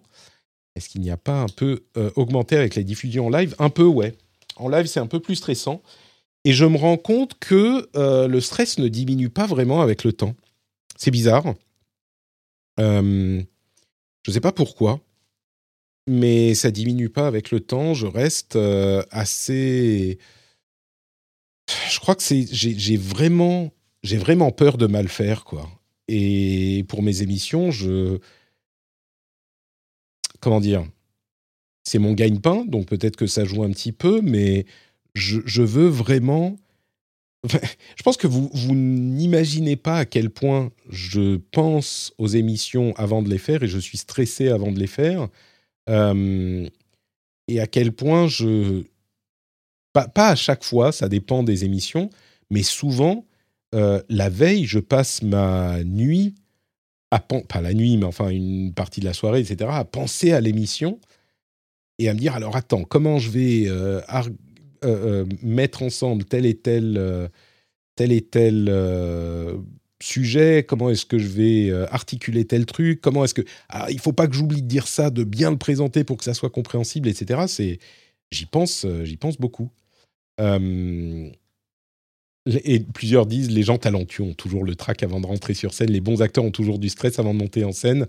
je me souviens que j'avais vu je sais plus ce que c'était, ça devait être un documentaire ou un film ou je sais plus, et, quelqu'un qui disait, un, un musicien euh, qui avait énormément de métiers, euh, qui conseillait quelqu'un qui commençait et qui lui disait euh, Vas-y, t'inquiète pas, t'as as, la boule au ventre, t'as peur, mais il faut y aller, tu vas voir, ça va bien se passer. Et l'autre se retourne et lui dit Mais toi, euh, tu as l'habitude, ça ne ça t'arrive plus Et lui disait Bah, si, euh, à chaque fois, ça part pas, j'ai envie de vomir, euh, j'ai 20 ans de métier, mais, mais, mais j'ai quand même la boule au ventre avant de rentrer sur scène. C'est un petit peu comme ça. je suis. avant de, de, lancer une émission. Alors, j'essaie de faire en sorte que ça se voit pas, mais. Mais, mais ouais, je suis. Alors, c'est pas, pas non plus que je risque ma vie à chaque fois, hein, faut pas exagérer mais je suis très concentré et assez stressé, ouais. Euh, alors, Seji Selink euh, demande à quand le chapitrage dans les podcasts? Euh, bah, Le chapitrage est disponible pour les patriotes. Ça a longtemps été un truc qu'on m'a demandé et que je ne pouvais pas vraiment faire, mais il y a eu justement de nombreuses applications de podcasts qui ont adopté une, un format de chapitrage qui est simplement dans les commentaires, un petit peu comme sur YouTube. On met le timecode avec un texte derrière et ça fait un chapitre. Et ça, je ne sais pas quand c'est arrivé exactement, quand ça s'est standardisé, mais il y a quelques années, toutes les applications de podcast ont commencé à l'implémenter. Ça a, hum, ça a fait en sorte que c'était une option possible pour les podcasts. Avant ça, il aurait fallu utiliser un autre format, euh, faire un format Apple M4A et euh, avoir deux flux différents. Enfin bref, ça c'était trop de boulot, je voulais pas le faire. Maintenant, c'est possible, mais j'ai décidé de le laisser comme petit bonus pour les patriotes. Euh, je réfléchis beaucoup à ce que je peux faire comme bonus pour les patriotes qui soit un petit peu motivant quand même. Alors il y en a plusieurs des bonus, hein, mais un petit peu motivant, mais qui ne euh, qui ne soit pas un truc retiré à au cœur de l'émission euh, au cœur de l'émission gratuite. Et parfois, l'équilibre est un peu compliqué à trouver. Je trouve que ça, c'est un petit bonus qui, bon, à la limite, euh, si quelqu'un a un sujet sur le flux gratuit qu'il n'aime pas, on peut toujours faire avancer de deux minutes, trois minutes, euh, voilà. Euh, donc c'est pas non plus la fin du monde, mais c'est un petit confort qui est sympa pour les pour les les auditeurs patriotes. En même temps, j'espère que le les émissions sont suffisamment intéressantes pour que toutes les parties soient intéressantes. Mais bon. Euh, ça fonctionne pas dans Apple Podcast, il te semble. Bah écoute, j'irai vérifier. Euh, bah, si c'est le cas, oui, c'est un peu chiant parce que Apple Podcast, euh, c'est c'est le le lecteur le plus utilisé. Et ça me surprendrait pas qu'Apple ne l'ait pas implémenté. Bah ouais, c'est un peu. Mais bon, c'est l'un des désavantages du fait que le podcast soit un format très ouvert c'est que bah il n'y a pas d'uniformisation obligatoire. L'un des trucs dont je parlais tout à l'heure. Donc euh, et en plus du fait que ça avance euh, euh, lentement, ça change lentement, parce qu'il n'y a pas quelqu'un qui peut dire, OK, à partir du moment où on fait ça, je ne saurais même pas vous dire qui détermine les standards des flux RSS de podcast. Je ne sais pas si est-ce qu'il y a un organisme qui fait ça, est-ce que certainement, mais j'en sais rien. C'est tellement décentralisé que euh, tac, tac, tac. Ah, pardon, on revient à la question de la légitimité. Je peux imaginer, serait incapable de le faire, mais avec le temps, il y a une petite légitimité et maîtrise, surtout une grosse préparation en amont, ça permet de se sentir à l'aise. C'est marrant parce que, oui, évidemment qu'il y a une grosse préparation, euh, mais c'est différent quand tu, quand tu le fais, quand tu fais l'émission. C'est-à-dire que, de la même manière, alors c'est pas exactement comparable, mais tu peux euh, répéter 6 euh, jours par semaine, 20 heures sur 24, avec ton groupe ou euh, pour ton, ta performance musicale. Quand tu rentres sur, sur scène, bah faut pas se planter. Et c'est pas exactement la même chose. Bah là, c'est un petit peu le même type de rapport. Quoi. Donc oui, bien sûr que je prépare, mais pas pareil. La légitimité, bah, c'est ce qu'on disait. oui, ok, je pense que je suis légitime, sur certains sujets ou sur certaines, certains formats, mais mais j'ai quand même le, stress. Euh, Fanny qui a aussi le, stress avant les interviews, je comprends. Euh, tac, tac, tac. Alors, question de Moriarty. À quand le budget coiffeur? Quand un budget coiffeur Oui, alors, effectivement, c'est un problème euh, dont je suis conscient. Vous savez, je vis à la campagne. Vraiment à la campagne, très loin de tout. Et je suis un petit peu, euh, comment dire, euh, un petit peu parisien sur la question de l'apparence. Et je préfère aller chez le coiffeur, chez un bon coiffeur qui va bien faire les choses. Et mon coiffeur que j'aime bien en Finlande, il est à Helsinki, qui me connaît, tout ça. Et donc, pour aller à Helsinki, c'est deux heures de route. Donc, je ne vais pas y aller juste pour euh, aller chez le coiffeur. Mettez les points d'exclamation Q pour poser les questions. Sinon, je les, je les aurai pas dans la liste. Euh, et donc, euh, ouais, bah, coiffeur, c'est compliqué. Il y en a ici, mais bon, j'y vais de temps en temps. C'est pas aussi, aussi bien que ce que j'ai habituellement. Et du coup, je me retrouve avec ces coiffures horribles. Ces coiffures horribles, oui, je suis, je suis d'accord, ça ne va pas du tout. On est d'accord. Vous savez aussi, c'est, je, me souviens que quand j'étais plus jeune, je voyais ces personnes un peu plus âgées avec des coiffures n'importe comment. je me disais, mais quand tu as deux enfants, tu t'en fous un peu plus de ce genre de truc. Disons que c'est moins au niveau top de tes priorités, quoi. Hmm. J'y repenserai dans deux ans quand la petite aura allez, 3-4 ans. À ce moment, on pourra, euh, on pourra s'y consacrer un peu plus à ce genre de choses. Alors, je voudrais en connaître, je voudrais connaître un peu plus sur les backstage, je voudrais connaître votre fonctionnement sur la recherche d'informations, la préparation en amont, comme l'utilisation d'outils pour votre préparation, veille informationnelle, etc. Oui, je suis très curieux et votre travail m'impressionne alors que je réalise le travail que vous avez fait pour apporter des informations durant votre podcast. Euh, bah merci pour la question, euh, Steve. Oui, déjà, j'ai pas gardé la moustache. Non, ça c'était compliqué. Ça commençait à gratter tout ça. Elle était très bien la moustache, mais euh, oui, ça peut pas rester trop longtemps non plus. Euh, au moins, tu as encore des cheveux, toi. Je sais pas combien de temps ça va durer. Hein. Il y en a pas mal là, mais c'est beaucoup plus fin ici, là, en haut qu'avant. Euh, mais bon, oui, ils sont encore là. Euh, donc, la manière dont je fais mes, ma veille, c'est vraiment un travail presque permanent. Quoi. Je, je, suis. Alors, j'ai une série pour parler d'outils concrètement j'ai plusieurs sources, mais la source principale qui représente, je ne sais pas, peut-être 30%, euh, 40% du boulot, c'est les flux RSS. J'ai un certain nombre de euh, publications que je suis par flux RSS dans mon lecteur qui est InnoReader. Vous allez sur inoreader.com, je crois. Et, et c'est mon lecteur de flux RSS. Et donc, il y a, je dirais, toutes les quelques heures, je regarde le flux euh, je regarde les, flux de, questions, enfin pardon, de sujets qui sont arrivés et je les classe. Je les classe dans des documents euh, Sheets, Google Sheets. Euh, il y en a que je vire directement, certains que je laisse pour lire ensuite, et une ou deux fois par jour, je les classe tous dans les documents de notes. Et c'est des documents de notes qui finissent par faire 100, 150 lignes. Euh, donc j'ai une, un onglet, enfin une nouvelle feuille de calcul par épisode. Et bah, je peux vous montrer d'ailleurs. Je vais vous montrer euh, le prochain rendez-vous jeu euh, ou le, dernier, le rendez-vous jeu, hop, le rendez-vous tech de d'hier. Je peux vous le montrer ici. Donc vous voyez, il y a des liens vers des articles sur des, dizaines et des dizaines de lignes, et une grosse partie aussi sur les sujets que je ne veux pas traiter, mais que je veux garder euh, pour le cas où. Parce que je suis terrifié à l'idée de euh, ne de, pas avoir euh, gardé un truc et de plus le retrouver. Donc je garde une plus grosse partie de sujets que je ne traite pas que de sujets que je traite. Et, et, oui, j'ai des petits boutons aussi qui disent on avance et on conclut. Ah bah merde, c'est ah oui si c'est ça. On conclut, ça colore une partie de la feuille en rouge et on avance. Normalement, ça colore en jaune, mais là je l'ai pas bien fait. Hein. Euh, et c'est censé être utilisé pour communiquer avec les intervenants.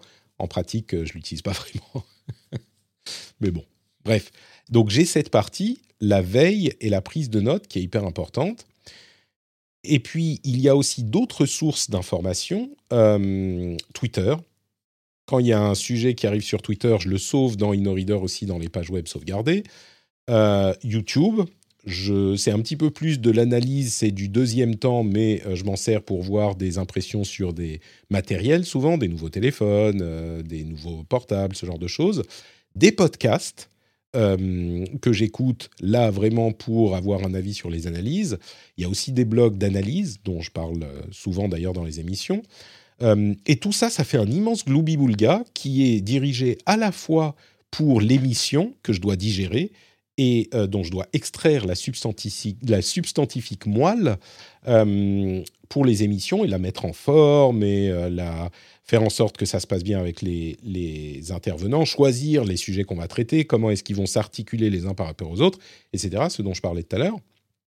Et euh, donc il y a d'une part tout ça qui va dans les émissions, et d'autre part qui va, ça va dans la culture générale, je bouge encore un peu le micro, dans la culture générale tech qui me permet de comprendre euh, au-delà de juste cet épisode-là, parce qu'il y a peut-être des sujets ou des analyses ou des angles euh, qui vont paraître intéressants euh, quelques mois après ou même quelques semaines après. Il y a des trucs que je commence à repérer, dont je me dis ah bon ça ça atteint pas encore le niveau d'intérêt ou d'importance qui est nécessaire pour que j'en parle dans l'émission. Mais peut-être que la semaine prochaine ou la semaine d'après, s'il se passe encore des trucs dans ce domaine, ça sera le cas.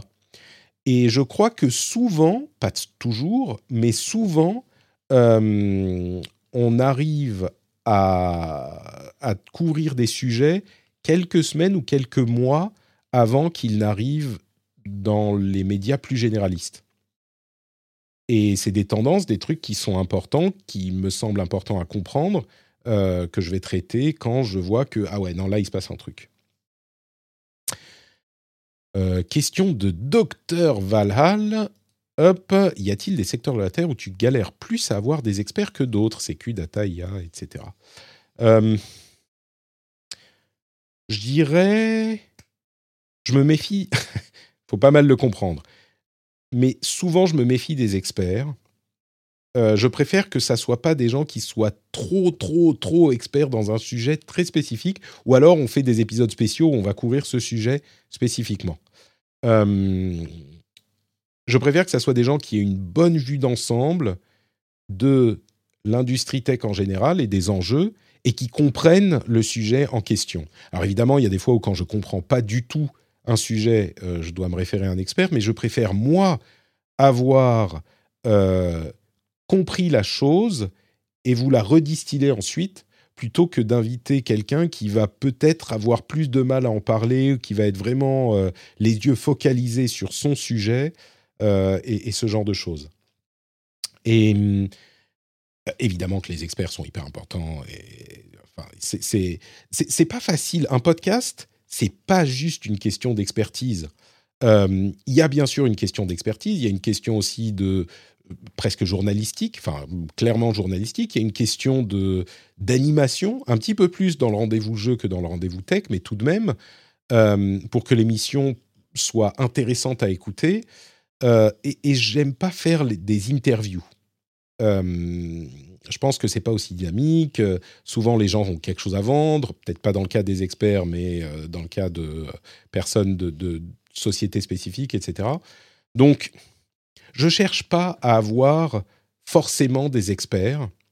Euh, je cherche plutôt à moi maîtriser suffisamment un sujet pour pouvoir vous en parler. Bien sûr, parfois il y a des experts qui viennent nous expliquer des choses. Hein, c'est complètement. Mais c'est pas que euh, pour moi c'est la fin du monde si j'arrive pas à inviter un expert dans l'émission parce que l'analyse et la complexité de la chose, mon boulot à moi, c'est de l'intégrer, de la digérer et de pouvoir vous la retranscrire. Donc, euh, donc voilà. Le tout premier avis sur les NFT, c'est chez toi que je l'ai entendu.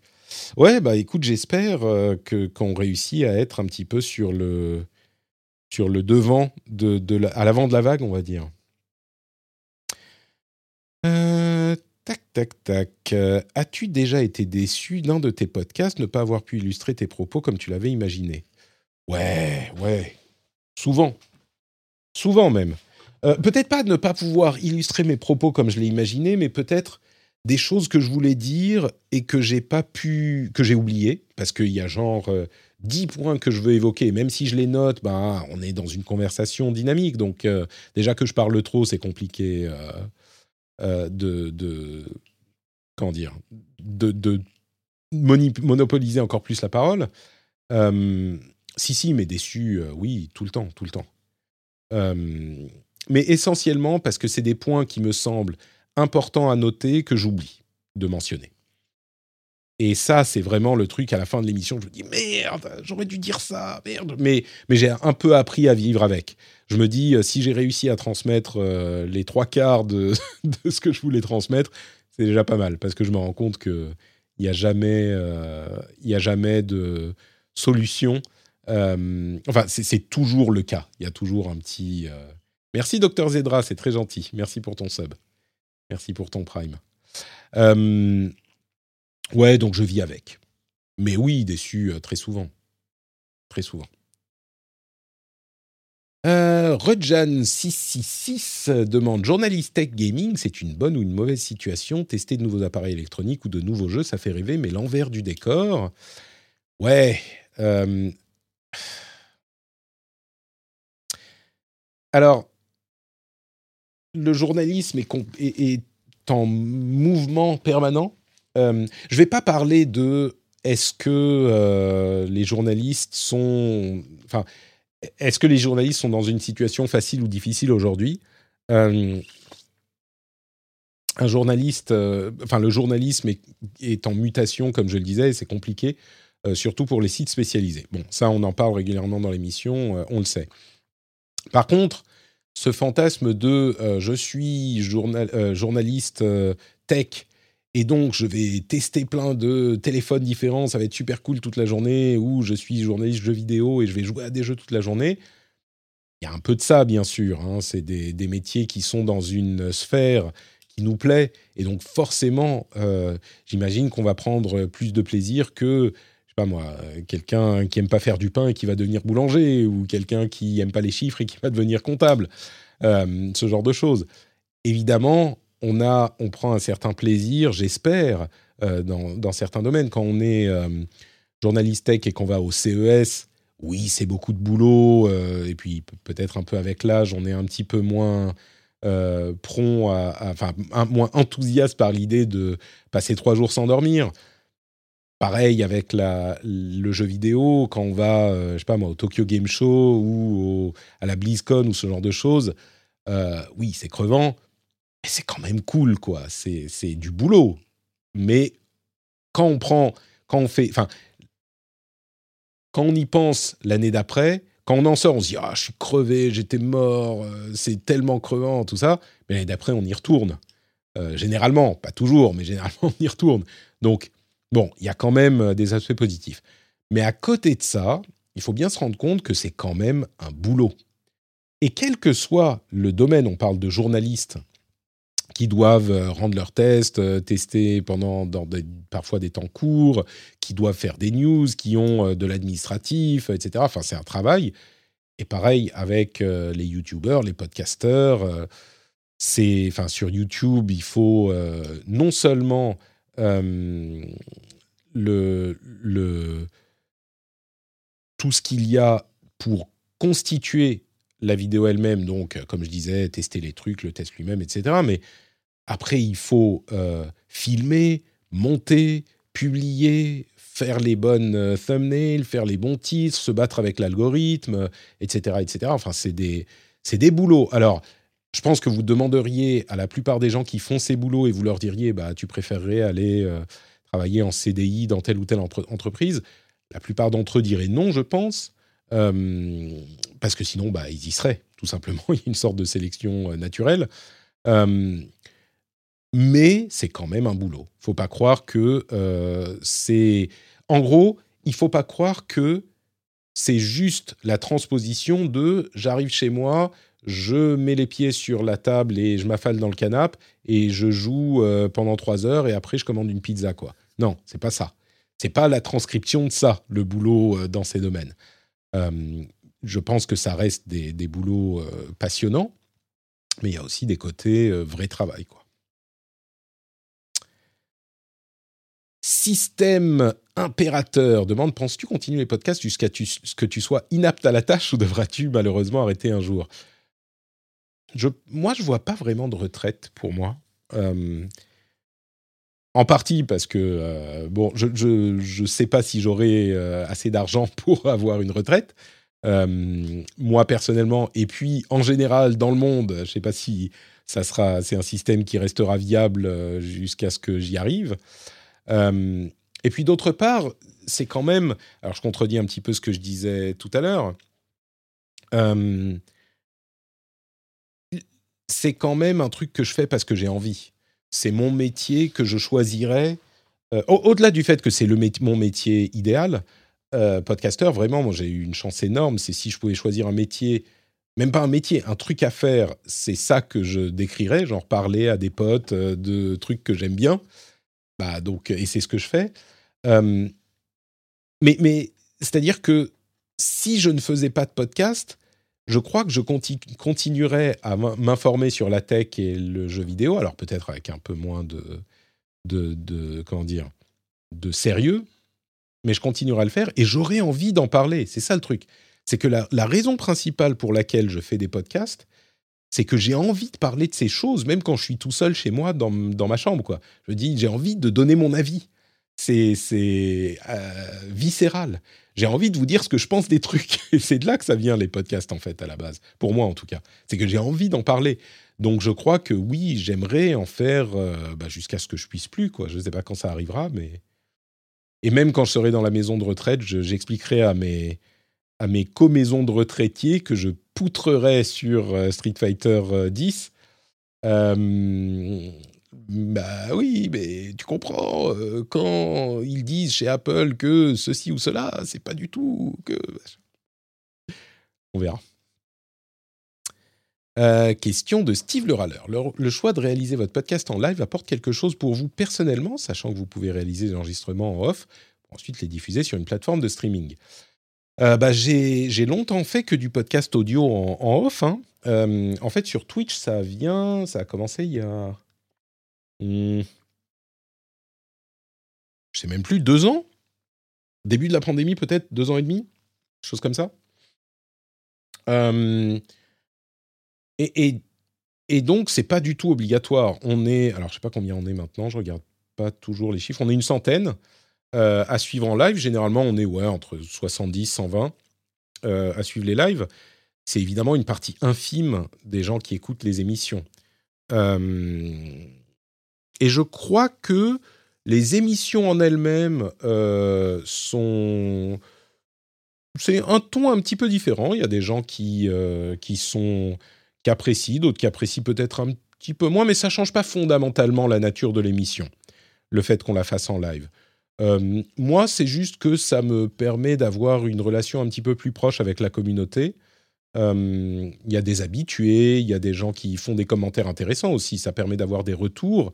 Euh, parfois, on se plante sur certains trucs, il y a des informations incomplètes et la, la chatroom euh, vient nous, nous, contredire ou nous donner des, des informations en plus. Euh, mais c'est surtout l'interaction avec la communauté qui, à une au tout début, on faisait sur les forums, et puis il y a eu beaucoup de commentaires, et puis il y a eu le Slack, et il y a encore le Discord, mais c'est un autre moyen d'interagir avec la communauté pour moi. Et Peut-être parce qu'en plus, avec la pandémie, je suis encore plus isolé. Euh, moi qui habite, euh, vous voyez, tellement. tellement... Est-ce que je peux vous montrer euh, où j'habite? Je vous montrerai tout à l'heure. Mais je voulais vous montrer par la fenêtre où, ça où on est. Mais en podcast, ça va pas rendre super bien, quoi. Cam, est-ce que ça marche comme ça? Hop. Ah oui. Alors, vous pouvez voir. Hop. Attendez, je vais enlever le, casque.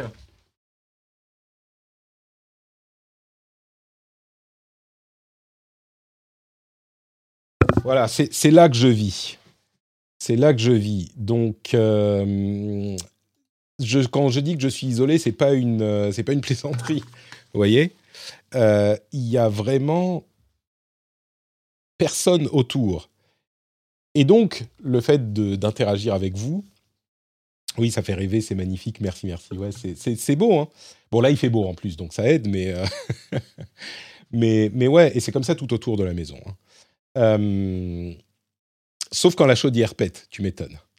Heureusement, on a du bois et des, des, des vraies euh, cheminées. Mais, mais ouais, donc la plateforme, le, live, c'est un petit peu pour ça aussi très, isolé, mais euh, j'aimerais bien faire, on parlait tout à l'heure de ce que j'aimerais bien faire, j'aimerais bien aussi euh, peut-être euh, faire des lives IRL de temps en temps pour vous emmener dans la forêt à côté de chez moi. Ce genre de choses, ça pourrait être sympa. vous, vous montrer un petit peu, vraiment, vous faire partager un petit peu ma vie, pour vous faire partager un petit peu ma vie. Et l'environnement, qui est vraiment l'une des choses beaucoup de, de contrastes. Hein. Je parle de tech et de gaming euh, tous les jours, mais là où je vis, c'est ça. Quoi. Et c'est là que mon fils grandit et tout ça. Et ma fille aussi, bien sûr, mais le petit, il commence à courir partout. J'espère que Patrick a une cheminée et du bois en stock, mais on a une. Alors, Guillaume, euh, non seulement on a une cheminée, alors là, ce que vous voyez, le truc rond là, attendez, hop, ça, c'est une cheminée. Euh, et une vraie cheminée qui est là pour chauffer, pas pour faire beau avec du feu. Euh, et du bois. Alors, le bois, les gens qui vivent à la campagne bien isolés qu'on connaîtront, non seulement il y a du bois, mais on a une grange entière où on remet du bois tous les ans. Parce que, alors cette année, on l'a un petit peu moins consommé, mais il y a du bois qui va arriver, euh, je pense, euh, au printemps. Il faut le couper. Moi, ça fait un moment que je ne l'ai pas coupé parce qu'avec les petits, on était trop, trop crevés. Euh, mais il faut le couper, il faut le mettre à sécher tout l'été et le rentrer à l'automne. Et je peux dire que quand tu as, je sais pas moi, 3, 4, 5 mètres cubes de bois à déplacer, c'est du. Ouais, ouais, non, mais c'est particulier. Mais ceci dit, euh, on jardine aussi. Ma femme euh, aime beaucoup ça. Elle jardine et on mange en été euh, des tomates, des concombres, des laitues, enfin plein, plein de trucs de, du jardin. Donc ça c'est et, je peux vous dire que c'est super bon. C'est pas du tout, du tout la même chose que, que ce qu'on a dans les ce qu'on achète dans les supermarchés quoi. Et en plus de ça, pour ceux qui ne le savent pas, j'en parle régulièrement, mais on a la fibre. On est à combien? 500 maintenant? Je sais plus combien on a sur la, sur la commune. Euh, je vais vous faire un petit speed test pour vous dire à combien on est. Hop, connexion. 4 millisecondes, 550 down, donc on doit être à 600 ou 700 parce qu'il y a un peu de consommation quand même. Ouais, 560, 570.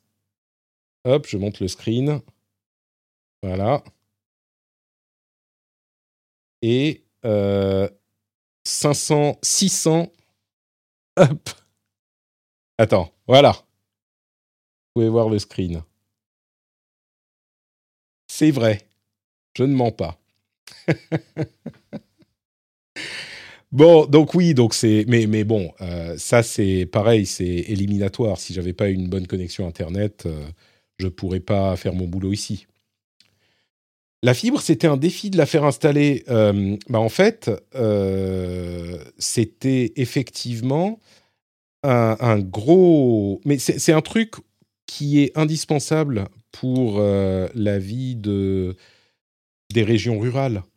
C'est-à-dire que si tu n'as pas la fibre, la région a beaucoup de mal à se développer. Moi, je ne serais pas ici s'il n'y avait pas la fibre.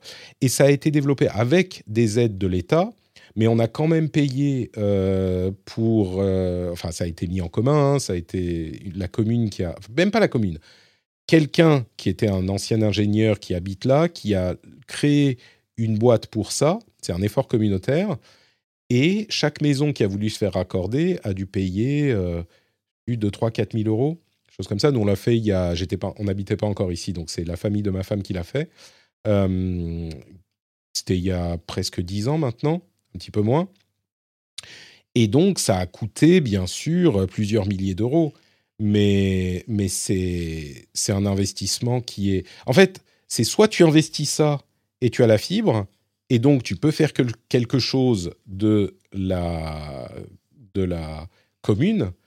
Euh, parce que les gens qui sont là, ils vont peut-être pas partir pour cette raison, mais les gens qui euh, envisagent de venir peut-être pour travailler de la campagne ou qui ont des enfants, qui ont machin, tu vas pas les faire venir avec euh, une connexion ADSL pourrie ou alors avec de la 4G, même si la 4G elle est pas mauvaise, mais par exemple ici, euh, il y a beaucoup de gens qui viennent en été. J'essaie de voir si je peux vous faire un test 4G. Il y a beaucoup de gens qui viennent en été et en été, du coup, la 4G est surchargée. Et du coup, euh, bon, voyons ce que ça donne en 4G. C'est ma connexion de secours, la 4G. Pas la 5G. 16 hein. millisecondes. On est à 35, 37 down. 35, allez. Entre 35 et 40 down. On va voir en up. Euh, donc, c'est ma connexion de secours. Mais là, ça fait des, mois que la connexion fibre n'a pas sauté. 42. Et en down, euh, et en up, pardon, on est à 15. Donc c'est pas merveilleux, mais ça fait le job si tu as, si besoin. Euh, d'un truc de secours. Mais oui, mais s'il n'y a pas ça, tu ne peux pas attirer, tu peux pas développer économiquement la zone. Euh, c'est hyper important. Donc bref, je pourrais vous en parler très très longtemps du développement euh, économique des zones rurales et de l'importance d'avoir une bonne connexion Internet pour ça. Euh, quel est le prochain projet que tu attends le plus impatiemment de traiter avec Super Laser Punch et pourquoi est-ce la série Obi-Wan Kenobi? Écoute, euh, Tic Tac Toe, Obi-Wan Kenobi, je suis pas. On va, on va bientôt arrêter le, le, les MA. On a quand même à une heure et demie d'enregistrement. Euh, je suis pas ultra, ultra euh, impatient de voir Obi-Wan Kenobi. Je le regarderai, mais j'en ai un peu marre de voir Tatooine partout. c'est quand même dommage de n'exploiter que Tatooine dans l'univers Star Wars, mais bon. Euh, on va normalement faire, enfin là, quand vous nous écoutez, ça arrivera bientôt, quand, quand vous écouterez en podcast, ça sera déjà arrivé, j'espère. Euh, on va parler de The Batman dans Super Laser Punch avec Johan. Je l'ai vu ce week-end. Euh, et puis sinon, bah non, ça reste les séries Marvel quand même, les séries, les films Marvel. Je suis très curieux de voir ce que va donner Doctor Strange 2. je reste quand même assez, assez fan de, de Marvel dans l'ensemble, et en tout cas curieux. Quand tu dis impatient d'en parler, oui, je dirais, je dirais les trucs Marvel, ça reste encore aujourd'hui mon, mon, ma motivation principale pour cet épisode. Euh, alors, on va faire encore une ou deux questions de la, de la liste des, du formulaire. Je sais que ton temps est dispo par fragments, ne sont pas idéales, mais que penses-tu d'organiser des événements, soirées, jeux ponctuels, twitchables euh, pour jouer ensemble avec la communauté Discord du rendez-vous tech jeu, jeu fun, équipe contre équipe, etc. Ça te permettrait de souder un peu plus la communauté et de passer de bons moments tous ensemble. J'aimerais beaucoup. Ça fait encore euh, partie des trucs que j'aimerais faire. Euh, les soirées, c'est compliqué. c'est une question de Drana, Julien. C'est compliqué en soirée, comme je vous le disais tout à l'heure. et puis en journée, pour vous, ça va être compliqué, mais c'est surtout une question de manque de temps. Donc, euh, ah, pardon, je vais enlever l'autre question. Euh, excusez-moi. Pardon. Donc, euh, c'est surtout une question de manque de temps, quoi. il faut aussi que je joue au jeu de mon côté pour le rendez-vous jeu. Il faut. Ce que j'aimerais faire en fait à un moment. Pardon, ce que j'aimerais faire à un moment, c'est reprendre les streams du mercredi avec des découvertes de jeux et ça, ça pourrait être des jeux en commun, par exemple. J'ai pas de solution simple pour. Euh, ça dépend des jeux, mais c'est rarement euh, facile de faire des, des, parties euh, avec plein de gens à inviter sans forcément s'inviter en tant qu'ami. Donc ça, c'est un petit peu, c'est un petit peu relou s'il faut toujours inviter les gens en tant qu'amis, etc. Sais qu'il y a des jeux qui ont des, des, rooms avec des, des mots de passe, etc. Ça peut, ça peut le faire, mais bon, c'est beaucoup une question de temps. Euh, surtout qu'on n'a plus vraiment l'occasion de faire les IRL à Paris, mais que je, que je faisais tous les ans, en fait, depuis 2014, je crois. évidemment, avec le, la pandémie, ça, a été compliqué. Euh, mais ouais, donc, euh, c'était. c'est un truc que j'aimerais bien faire, mais on verra. Question de, de temps. Claude Girel, le Genevois, demande Arrives-tu à vivre uniquement avec ton métier de podcasteur J'en parlais tout à l'heure. Oui, oui, oui, oui. Grâce au soutien, bah, tu devrais en savoir quelque chose, hein, Claude. Grâce au soutien essentiellement euh, des patriotes, euh, c'est mon métier à temps plein. Et, la pub me permet, en plus, on parlait de retraite tout à l'heure, euh, maintenant je commence à pouvoir mettre, je pense, de l'argent de côté. Donc je me dis que à, faire un petit peu la fourmi plutôt que la cigale, euh, je suis, à vrai dire, je ne suis pas encore à niveau argent de côté euh, retraite, je crois pas, mais peut-être euh, coup dur, quoi. Ce qui est un truc qui est hyper important parce que on est dans des métiers qui sont assez aléatoires et instables. Hop, hop, hop, il y a tellement de questions. Je referai des, des, des, des QA hein, plus régulièrement parce qu'il y a des tonnes, tonnes de questions. Euh, ça me gêne toujours un peu euh, que lorsque tu pars en vacances, tu te sens obligé de mettre les bouchées doubles juste avant pour qu'il n'y ait pas de disruption et qu'on ait, pas des, ait des épisodes toutes les semaines. Pourquoi ne pas instaurer des congés payés sur Patreon? Merci à toi et bon courage pour la suite. Euh, question d'Arthur. Alors, ils sont un peu intégrés. Enfin, ces congés payés, c'est un congé payé c'est intégré à votre salaire en quelque sorte. Donc d'une certaine manière, les congés payés, ils sont intégrés à mes revenus. Euh, si je fais des émissions quand moi je suis en vacances, euh, c'est effectivement pour éviter que vous n'ayez, vous, euh, l'absence du rendez-vous. Ça peut arriver, hein, je ne suis pas non plus... Moi, je suis, je suis rigide sur rien, hein, mais ça peut arriver. Généralement, j'essaye de l'éviter pour vous. Et puis, euh, et puis aussi, ça m'assure que les revenus sont stables d'un mois sur l'autre, parce que mine de rien, même si on a un petit peu de marge, bah, on s'habitue à avoir tant euh, dans le mois et à dépenser euh, tant dans le mois. Et du coup, quand il y a un petit trou, ça peut être un peu compliqué. je pourrais, mais peut-être qu'à un moment, je le ferai. Mais j'aime bien cette idée.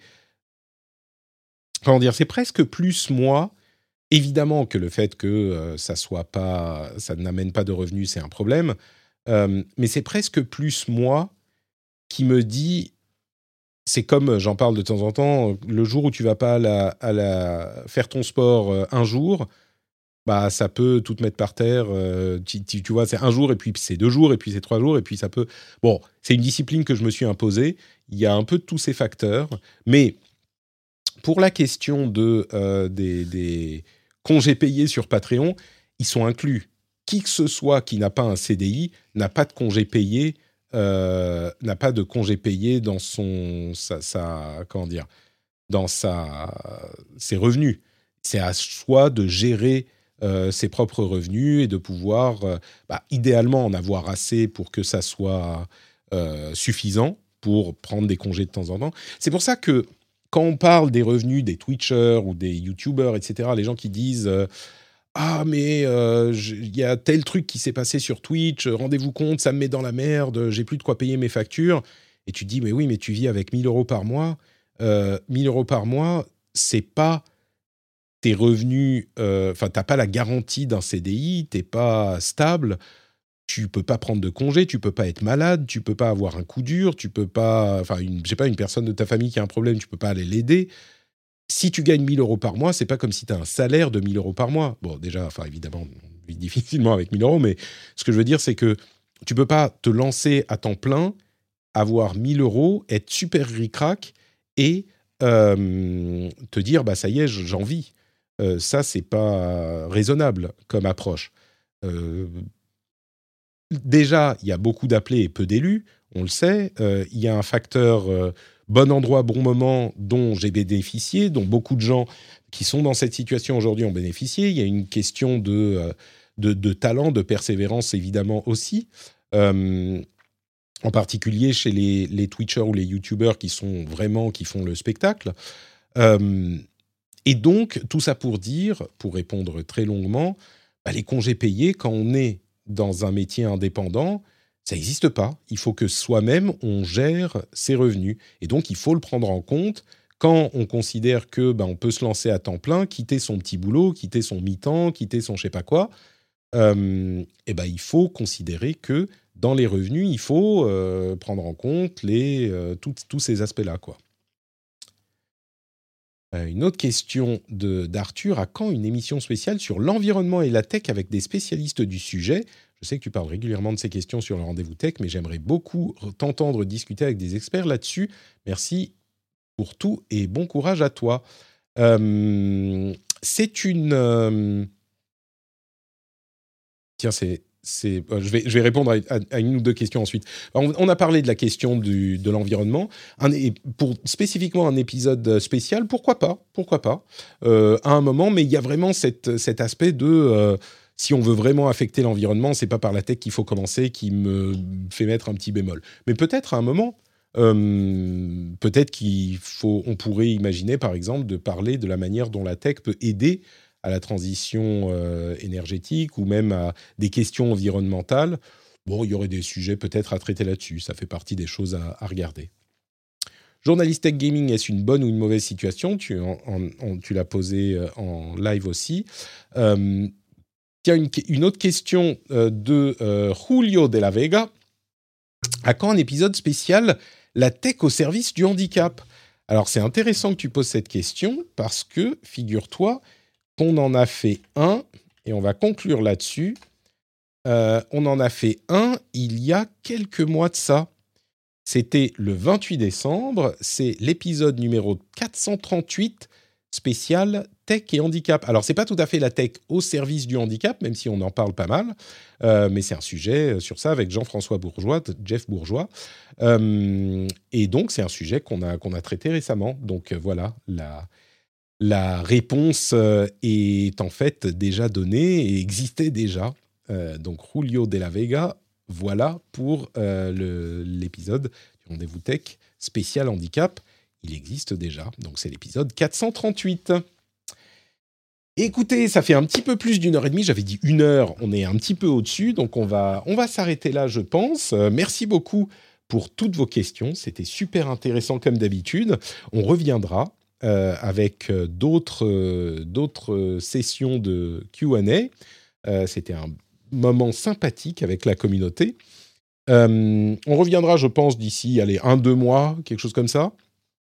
Et euh, l'épisode sera publié sur, euh, enfin, la discussion, le Q&A sera publié sur les flux à un moment, d'ici une dizaine de jours, je pense.